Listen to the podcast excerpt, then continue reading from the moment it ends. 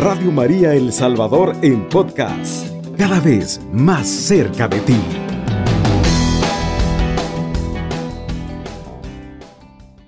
Vamos a compartir a través del Evangelio de San Lucas, capítulo 1, del 68 al 69, luego del 74 al 75 y posteriormente del 78 al 79. Va en lo centrado a lo que vamos a hablar hoy. Dice la palabra del Señor así. Bendito sea el Señor Dios de Israel porque ha visitado y redimido a su pueblo. Nos ha suscitado una fuerza salvadora en la casa de David su siervo. Verso 74. Que libres de nuestros enemigos podamos servirlos sin temor, con santidad y justicia en su presencia toda nuestra vida. 78 por la misericordia entrañable de nuestro Dios, nos visitará un sol que nace de lo alto para iluminar a los que están en tinieblas y en sombras de muerte, para dirigir nuestros pasos hacia el camino de la paz. Palabra del Señor, gloria y honor a ti, Señor Jesús. Como decíamos al principio, esta es la semana junto a Mamita María que nos ha venido recogiendo y que nos ha venido animando, que nos ha venido mostrando que dijo sí para, para recibir a nuestro Salvador cuando le hizo el ángel el planteamiento que Dios Padre tenía. Nos vino a mostrar que a que llenos de la presencia del Espíritu Santo podemos llegar a hacer que salte de gozo el interior de otra persona a la que nosotros acudamos y también reconocer, como ella lo dijo, mi alma glorifica al Señor y mi espíritu se llena en Dios mi Salvador, porque ha visitado la humillación de su esclava. Y desde ahora me llamarán dichosa todas las generaciones. ¡Wow! Eso es poderoso porque esta generación, en medio de tantas dificultades, también nosotros la llamamos dichosa por haber dicho que sí. Y dichosos nosotros porque tenemos la oportunidad de encontrarnos con el Emmanuel. Pero la porción hoy que hemos tocado viene del cántico de Zacarías, el Benedictus, y he seleccionado partes de unos versos que ya lo leímos para podernos unir a Él en esta época navideña en adoración, para acoger las bondades de Dios a través del Emanuel y que por encima de cualquier regalo que podamos recibir, hay un regalo que sobrepasa todo lo demás, un regalo que nos lleva también a adorar a Dios. Por eso lo buscamos en la Eucaristía que nos da audiencia, nos consuela jueves a jueves, nos anima a diario todo aquel que lo quiera recibir, donde Él nos recibe, donde Él nos invita para dejarnos iluminar por el sol que nació de lo alto. Y es a través de esta palabra, quiero que nos acerquemos con tres actitudes hoy que se acerca ya la buena, la noche buena. La primera actitud, es de imitar y es de copiar a través de Zacarías. Primera actitud es que Dios merece alabanza. Decía el verso 68, Bendito sea el Señor Dios de Israel. Zacarías lleno del Espíritu Santo después de haber comprobado cuando hubo una duda en él, pero al ver manifestado la promesa de Dios hecha carne de una manera en su hijo, en el que estaba naciendo, en el cual al pronunciar su nombre se le suelta la lengua y puede hablar. Y él empieza a alabar y a glorificar el nombre porque por la salvación de aquel que estaba en el seno de nuestra Madre Santísima, nosotros íbamos a poder ser bendecidos y bendecir al Señor porque es nuestro Dios. Unámonos junto a Zacarías, alabemos, exaltemos a Dios Todopoderoso y reconozcamos aún en medio de las circunstancias que estemos viviendo o que hemos vivido durante este año, que Dios nos ha sostenido, aún cuando no estamos preparados muchas veces. Lamentablemente el mundo sigue excluyendo a Dios, arrastrando a muchos a su ritmo de vida acelerada y sin sentido. Seguimos viviendo el flagelo del virus, porque muchos no han querido hacer conciencia, pero nosotros que hemos visto su mano de misericordia, a pesar de nuestras miserias, a pesar de cuánto fallamos, a pesar de las debilidades, es necesario que nosotros alabemos y glorifiquemos y exaltemos a Dios por el don de la vida, porque a pesar de todo, Dios nos ha concedido el don de la vida. Y es el Dios que merece alabanza, no solo porque nos sostiene, no solamente porque estamos aquí con salud o porque hemos salido avante ante la dificultad, sino porque Él lo merece, porque Él ha querido que usted y yo gocemos de bendición. Él no se olvida de tu familia. Por eso decimos, bendito sea el Señor Dios de Israel, bendito sea el Señor de tu casa, de tu corazón, de tu matrimonio, de tu persona, de nuestro país que lleva su nombre. Bendito sea Dios que está en el Salvador y que a pesar de las circunstancias que hemos vivido a nivel mundial, Dios ha sido bondadoso con El Salvador. Si comparamos circunstancias con los que han vivido otros países, Dios ha sido misericordioso con usted y conmigo y con todos, porque somos importantes para Él. Y eso merece que hagamos ese bendito, que elevemos el benedictus a Él, a Dios toda la gloria, el honor, el poder, porque Él nos ama con amor eterno y porque Él nos quiere y siempre ha querido nuestro bien.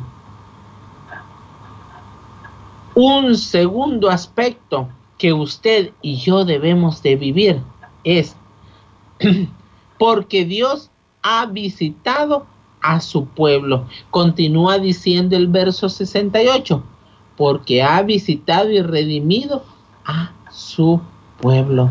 Tenemos el privilegio de que Dios visite nuestra alma. Cuando nos abrimos ante su presencia eucarística, cuando nos alimentamos de Él en cuerpo, sangre, alma y divinidad, cuando nos abrimos a acoger la palabra, para que penetre y profundice en nuestro interior. Cuando nos abrimos a denunciar al enemigo a través del sacramento de la reconciliación. Ahí nos redime, ahí nos levanta, ahí nos pule, nos sana, nos libera. Renovados y redimidos ante su perdón cuando nosotros le hemos fallado. Cuando permitimos que el dolor, la duda, los miedos, las dificultades nos hacen olvidar que Dios está ahí. Que Dios está contigo, hermano, hermana, ahí en medio de la enfermedad, ahí en medio de esa carestía, en medio de esa falta de trabajo, en medio de esas circunstancias que te quieren hacer creer que Dios no te acompaña. Dios está allí a nuestro alcance, quiere levantarnos de donde muchas veces el peso de las emociones negativas nos somete. Y Dios no nos puede levantar si tú no quieres. Si tú crees que es más grande eso que estás viviendo. Si tú crees que esa depresión, ese desánimo en el cual tú has caído, es más que Dios. Pero déjame decirte, más grande que todo eso es nuestro Señor, porque nos ha visitado y nos ha redimido a su pueblo, dice.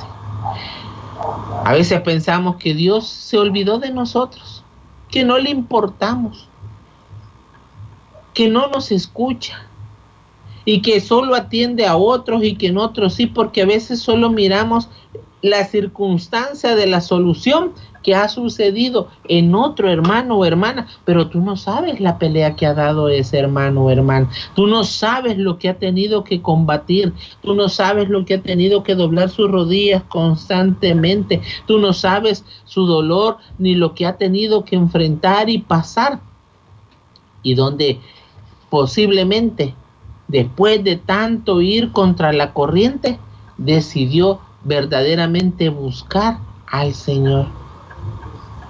Y se levantó.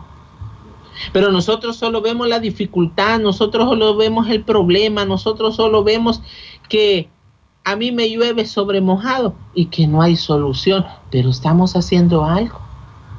Él nos visita, Él nos tiende la mano, Él nos inclina su oído en el momento que tú quieras invocarle, pero a veces, ¿qué decimos más? Quejas, lamentos, discusiones, queremos que nos presten atención, queremos de que todos aquellos comprendan que tú padeces, que tú sufres, y tienes razón, pero yo no puedo citarme, sitiarme solamente en eso. Yo tengo que salir adelante de la circunstancia que en este momento me pueda estar flagelando. Tengo que reconocer también que puedo estar viviendo la consecuencia de decisiones equívocas que tuve. Y si esa enfermedad, tengo que estar consciente que posiblemente sea del descuido que yo haya tenido con mi alimentación, con mi cuido. Pero a veces el enemigo viene y nos hace creer que no importamos que no le interesamos y que mejor es con otros, menos conmigo.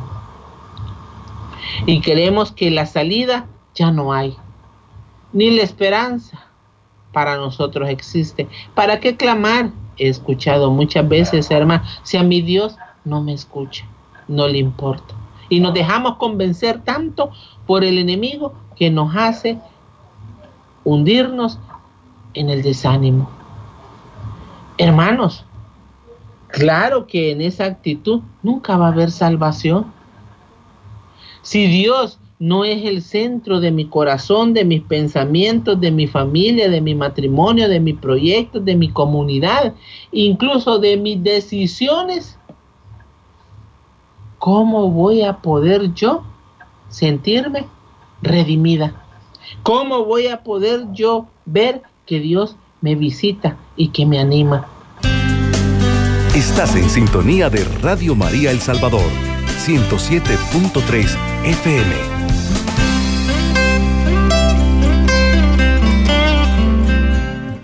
Dice San Juan 3:16, tanto amó Dios al mundo que no dudó en mandar a su Hijo tanto te ha amado a ti, hermano, hermana, que Dios lo quiere dar todo por ti. Dios quiere seguirte sosteniendo. Dios quiere que te levantes en victoria. Dios quiere de que tú te sientas redimido porque Dios te ama. Incluso podemos estar eh, sirviendo en una comunidad. Pero si Dios no lo he reconocido como mi Señor en mi corazón. Si Dios no es el dueño de mis pensamientos, de mi alma, de mis acciones, ¿qué cuesta? Sí, cuesta, porque traemos muchos malos hábitos que nos hacen actuar de la manera inapropiada, pero esto es ir avanzando. Dice la misma palabra que el que no pone la mano en el arado, dice, y avanza.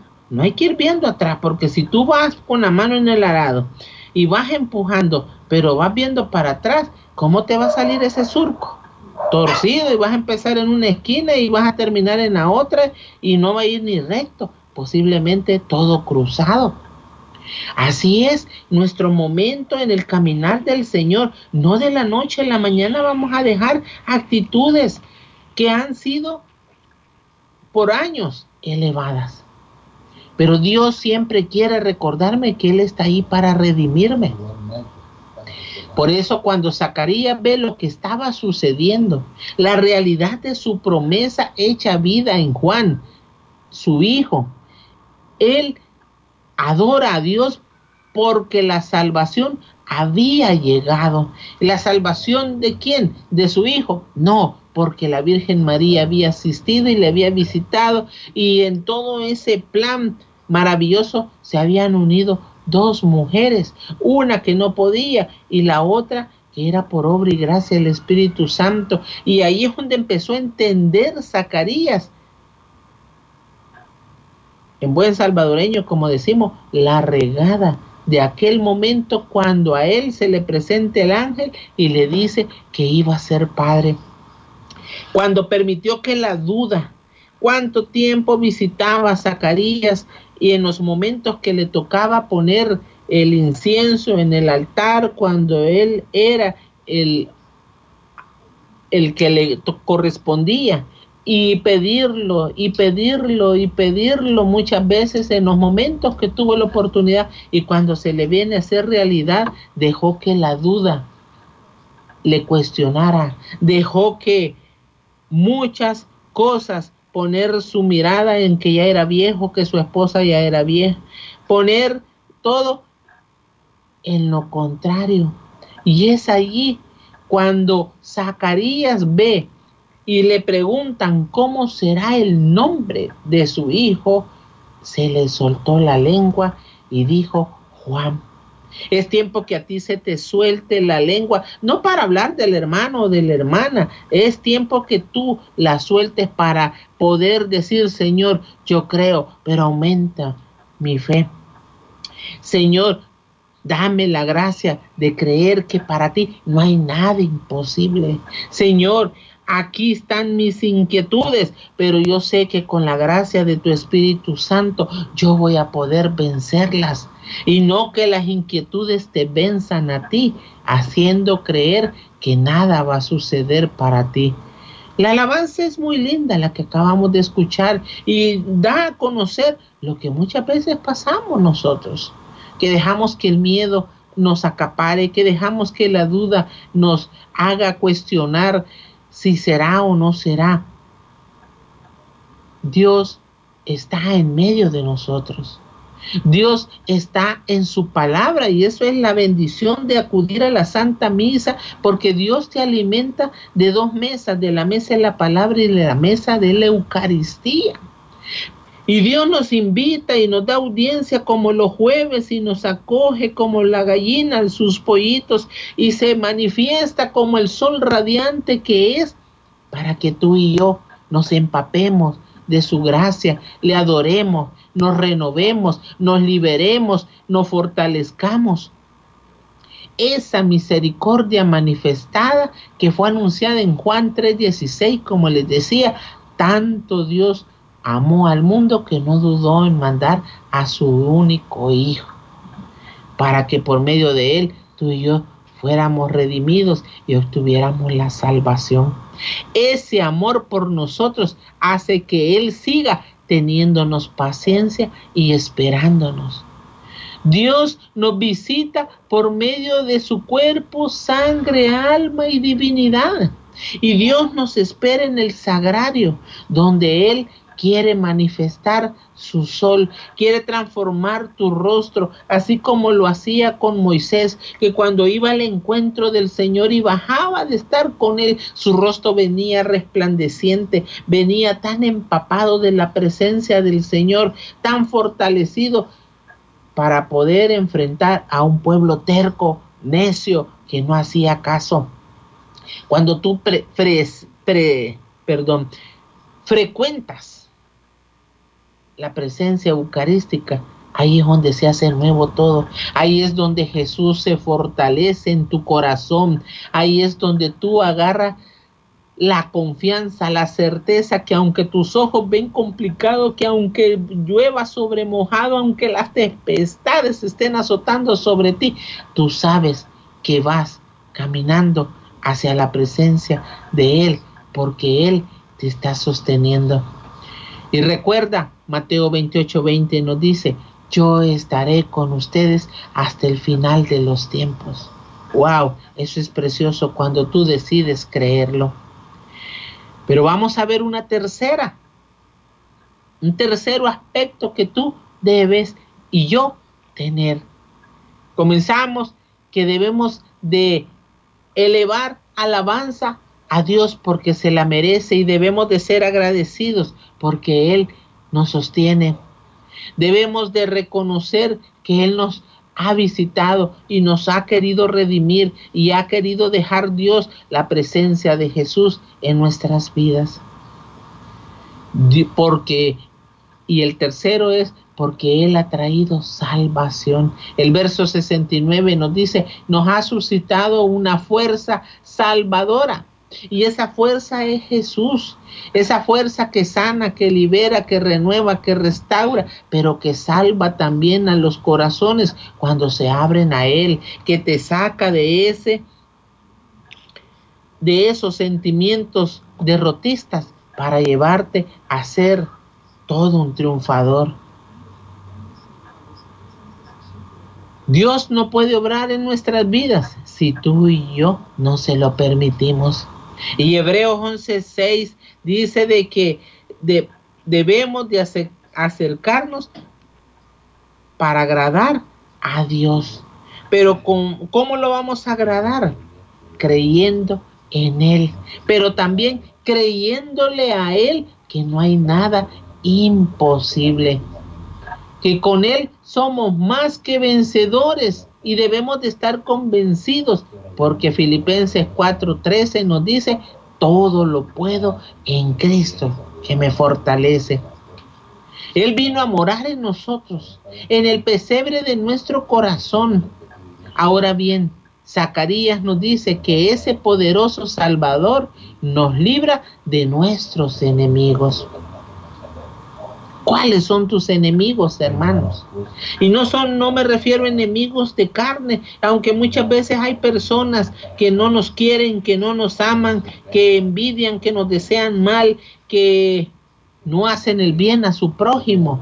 Pero aparte de ese tipo de enemigos, Dios quiere librarte de los enemigos que son los que más ponen a ti amarras en tus pies en tus manos, en tu boca, en tus oídos, que son los enemigos espirituales con los cuales te hacen sucumbir cuando le prestamos atención, cuando dejamos que un pensamiento negativo penetre mi mente y de ahí baje a mi corazón y me convenza que demás no voy a salir adelante. El verso 71 dice, para salvarnos de nuestros enemigos y del poder de todos los que nos odian. Y Juan 15, 18 dice, si el mundo los odia, recuerden que a mí me odió primero. Palabra del Señor, gloria y honor a ti, Señor Jesús. Estos enemigos, como les venía diciendo, son espirituales. Sí tenemos algunos físicos, pero los espirituales cuesta más vencerlos. Y solo Jesús nos libra del pecado que nos asedia, de las emociones nocivas que a veces nos invaden, que nos encajonan y sumergen con la depresión, los miedos, desánimo, dudas que nos esclavizan y que solo Jesús tiene la llave de la libertad, pero si tú le permites que pueda entrar en ti. La depresión es, un, es una emoción que amaneces todos los días, que para qué amanecí. Otro día igual. Y por más que alguien te hable, por más que tú quieras buscar la presencia del Señor, te sigue convenciendo que demás no vale la pena. Y sientes las noches eternas y largas y sientes que muchas veces no quieres ni levantarte, ni abrir los ojos. Te roban el apetito, te roban el descanso de las madrugadas, te roban las ilusiones. Porque el ladrón, como dice Juan 10:10, 10, solo viene a robar, matar y destruir. Mata todo aquello que en ti está para avanzar, para continuar. Te roba el deseo de querer encontrarte con Jesús y de creerle a Jesús que Él lo puede todo. Y al punto de querer destruirte, convenciéndote que no vale la pena continuar. Y muchos se han quedado en el camino creyendo eso. Y muchos viven y padecen cosas, pero Dios en su misericordia, tarde o temprano, los alcanza y les concede la sanidad. Por eso Dios nos invita a vivir la santidad.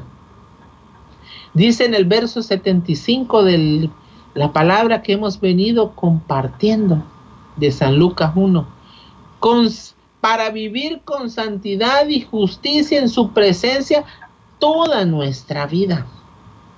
Dios nos llama a ser santos. Y Mateo 5:48 dice, ustedes sean santos como su Padre Celestial es santo. La santidad es la que nos hace aprender a vivir en su presencia porque deseamos más de Dios, anhelamos más de Dios. Yo quiero más de Dios, yo quiero un encuentro más con Él, yo quiero refugiarme en la oración, que era el modo en el cual la Virgen María, ¿ustedes creen que ella estaba en un momento de ocio cuando el ángel se le presentó? No, la Virgen estaba en esos momentos en el coloquio de sumergirse en la gracia de Dios Padre, en clamar aquella promesa que era dada en los tiempos de Isaías, sin imaginarse que esa promesa se cumpliría y que mucho menos en ella. Pues dicen los libros apócrifos de que ella soñaba y anhelaba en ser la sierva de la señora que iba a ser la madre de nuestro Señor. Evangelizando con amor. Radio María El Salvador, 107.3 FM.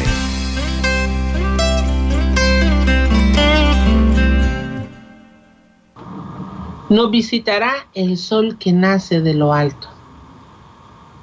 Wow, no estamos solos, hermanos. Lo que en un tiempo la palabra de Dios nos refleja que iba a manifestarse, hoy es una realidad para usted y para mí.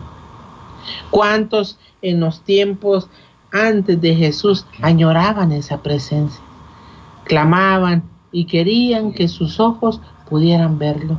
Hoy usted y yo estamos convencidos que lo vemos en Eucaristía, presente, radiante, ahí dándonos ánimos, sosteniéndonos. Recordemos que la salvación se pelea todos los días. Todos los días podemos caer, corremos el riesgo de caer por un pecado, por una circunstancia, por algo. Pero como dice el verso 78, por la misericordia entrañable de nuestro Dios, nos visitará un sol que nace de lo alto. La aurora nos muestra los primeros rayos de sol y es la primera luz después de la oscuridad de la noche. Jesús es la luz que puede disipar toda oscuridad, que nos hace sentir sin salida a esos problemas o situaciones que vivimos. Sin Jesús, que es la luz, seguiríamos en la oscuridad, en tinieblas. Y nuestra vida, si no se va transformando, no le vamos a ir encontrando sentido. El verso 79 dice, para iluminar a los que están en tinieblas y en sombra de muerte. Cuando hay una densa tiniebla, es difícil ver dónde está el camino, por dónde está la carretera. Sin Cristo en nuestras vidas, podemos ir a la deriva. No podemos ver dónde está. Por eso desde ese pesebre, en esa cueva fría, en esa oscuridad en la que vino Jesús a nacer, vino a iluminarlo todo para que usted y yo tuviéramos entendimiento.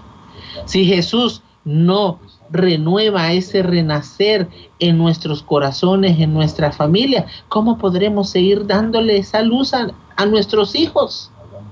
Aquellos que hoy son tan seducidos por tantas corrientes que hay. ¿Y cómo vamos a poder tener una luz en nuestro matrimonio para que siga con ese amor manteniéndose, peleando la batalla juntos, siendo la ayuda idónea uno del otro.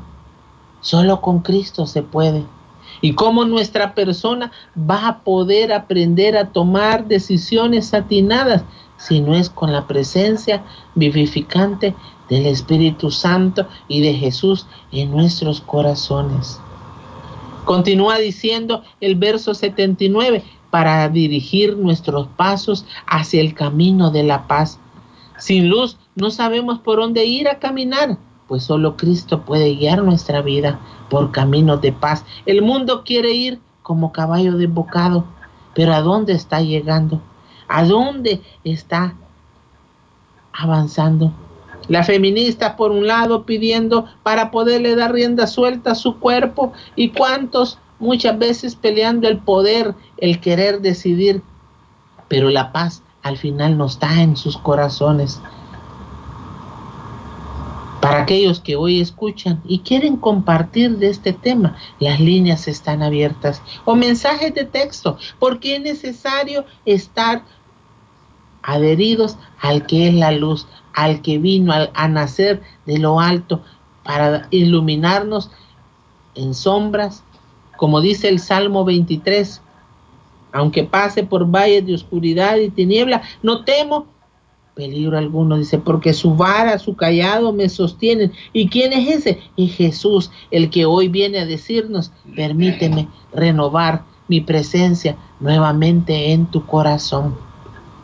Permíteme volver a habitar el pesebre de tu corazón. Permíteme ser el que le dé la luz y que guíe tu familia, tus proyectos, tu matrimonio, a tus hijos. Permíteme ser tu Señor en tu corazón. Hermanos, recordemos sus misericordias son nuevas cada día, como nos dice Lamentaciones. Todo regalo navideño se puede extraviar, dañar, perder su valor, pero no así Jesús. Él es el regalo más valioso del mundo que no se puede extraviar, que no se puede dañar y que jamás perderá su valor si tú te das la oportunidad. ¿Quieres ese regalo, hermano? Acógelo hoy. Recíbelo hoy, en esta noche buena. Date la oportunidad si tú no has tenido ese encuentro con Cristo.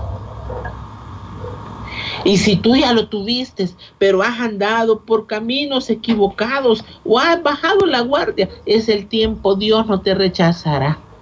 Al contrario, Él renovará en ti lo que tú le permitas hacer. No hay un día en el cual Dios no derrame su bondad sobre nosotros. Y en las vísperas de la Navidad, cuando ya esté despuntando el 25, tú puedas decirle, Jesús, aquí estoy. Aquí está mi familia, aquí está mi hogar, aquí está mi corazón, aquí está lo que yo soy. Con mis fallas, con mis defectos, pero aquí estoy. Que podamos hacer vida la adoración al Dios que nos ama que podamos nosotros dejarnos redimir por Él nuevamente, porque Él solo ha venido a traernos la salvación. Y nunca olvidemos que el amor del Padre ha sido tan grande, que nos dio lo más preciado de Él, por el cual tú y yo tenemos salvación. A la espera del Emmanuel, recordemos que todas estas noches deberían de ser de adoración. Por encima de cualquier regalo, podemos nosotros recibir el regalo que sobrepasa a los demás. Porque el Emmanuel, Dios con nosotros, está aquí. Él está aquí con nosotros. Él es lo que hace que sea una feliz Navidad. No lo que comeremos, lo que, lo que nos vestiremos, no las luces que muchas veces ponemos en el árbol. Pero si yo no ilumino mi alma, puedo iluminar mi casa, el exterior de ella, pero si mi corazón no se ilumina con el que es el motivo por el cual celebramos, siempre voy a estar en tinieblas siempre va a haber la oscuridad, siempre va a haber el miedo, la duda, todo aquello que nos ofrece el mundo. Pero Él dijo que vino para que tú y yo tuviéramos vida y vida en abundancia. Solo bajo la presencia vivificante de Jesús, el Emmanuel, tú puedes llegar a tener un próspero año nuevo. Solo bajo esa luz que hace nuevas las cosas, podremos nosotros ser más que vencedores. Vamos a presentarle al Señor nuestras necesidades, esas que están ahí en tu corazón, esas que te hacen sentir que ya no puedes más. Nombre del Padre, del Hijo, del Espíritu Santo. Amén. Te damos gracias, Señor, porque tú eres la razón por la cual nos reunimos jueves a jueves. Eres la razón por la cual buscamos ese pan que no es perecedero, ese pan que nos sostiene. Tú eres la razón por la cual nosotros hoy iniciamos una nueva etapa. Desde el pesebre, desde la cueva en la que muchas veces estuvo nuestro corazón, hoy permitimos que tú vengas a morar y a nacer en él, para que ilumines todos los rincones que hay en nosotros, para que deseches todo aquello que se había instalado, para que la duda pueda perder la fuerza, porque la fe empieza a acrecentarse y a despuntar, para que los miedos ya no tengan validez, porque mi confianza está puesta en ti, Jesús. Y aunque pase por valle de tinieblas y oscuridad, no temo peligro alguno, porque sé que tú me acompañas, porque sé, mi Dios, que al venir a morar en mi corazón, aderezarás la mesa delante de mis enemigos y todas las emociones negativas con las cuales había sido cautivo, cautiva, va hacia afuera, porque tú vienes a darle el sentido, la razón de vivir en nuestro corazón. Señor, que en esta Navidad nosotros podamos disponernos como lo mejor para ti, el lugar donde puedas descansar, el lugar donde puedas venir a arrullar, el lugar donde yo te pueda contemplar, alabarte, glorificarte y exaltarte, porque tú eres la luz que guía mis pasos, Señor. Dale sentido a mi vida, mi Dios, si todavía no le he encontrado. Dame la fuerza para poder vencer todo aquello con el cual muchas veces te fallo.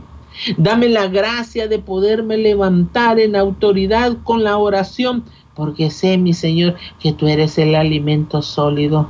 Dame la vigoridad que debe de haber en mi interior para poder ir contigo. Y si yo voy contigo, mi Dios, todo irá bien. Porque sé que tus planes, mi Dios, son de prosperidad, tus planes son de bendición, tus planes son perfectos, Señor, y yo en ellos quiero entrar, mi Dios bendito. Gracias, Señor, te doy. Gracias te doy por ser la razón de mi existir. Gracias te doy, Señor, porque ese amor del Padre no nos dejó solos, no nos dejó huérfanos, nos dejó una madre, pero también nos dio un hermano que nos da la fuerza para continuar. Bendito sea, Señor, alabado y glorificado sea, porque aunque el año fue difícil, hasta el día de hoy pudimos llegar, Señor.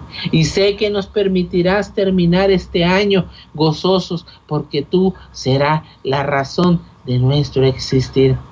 Bendito y alabado sea, Señor, glorificado y exaltado sea tu santo nombre, porque contigo sé que nosotros recibiremos la luz que hace nuevas las cosas.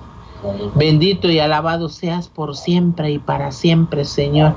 Y pon tu mano sanadora sobre todos aquellos que han estado enfermos y que sepan que con Dios todo es posible. Bajo la Trinidad Santa, Padre, Hijo y Espíritu Santo, por los siglos de los siglos. Amén y amén. Les deseo una feliz Navidad y un próspero año nuevo, amigos de Radio María. Paz y bien a cada uno de ustedes. Alabado sea Jesucristo. Con María por siempre sea alabado. Radio María El Salvador, 107.3 FM, 24 horas.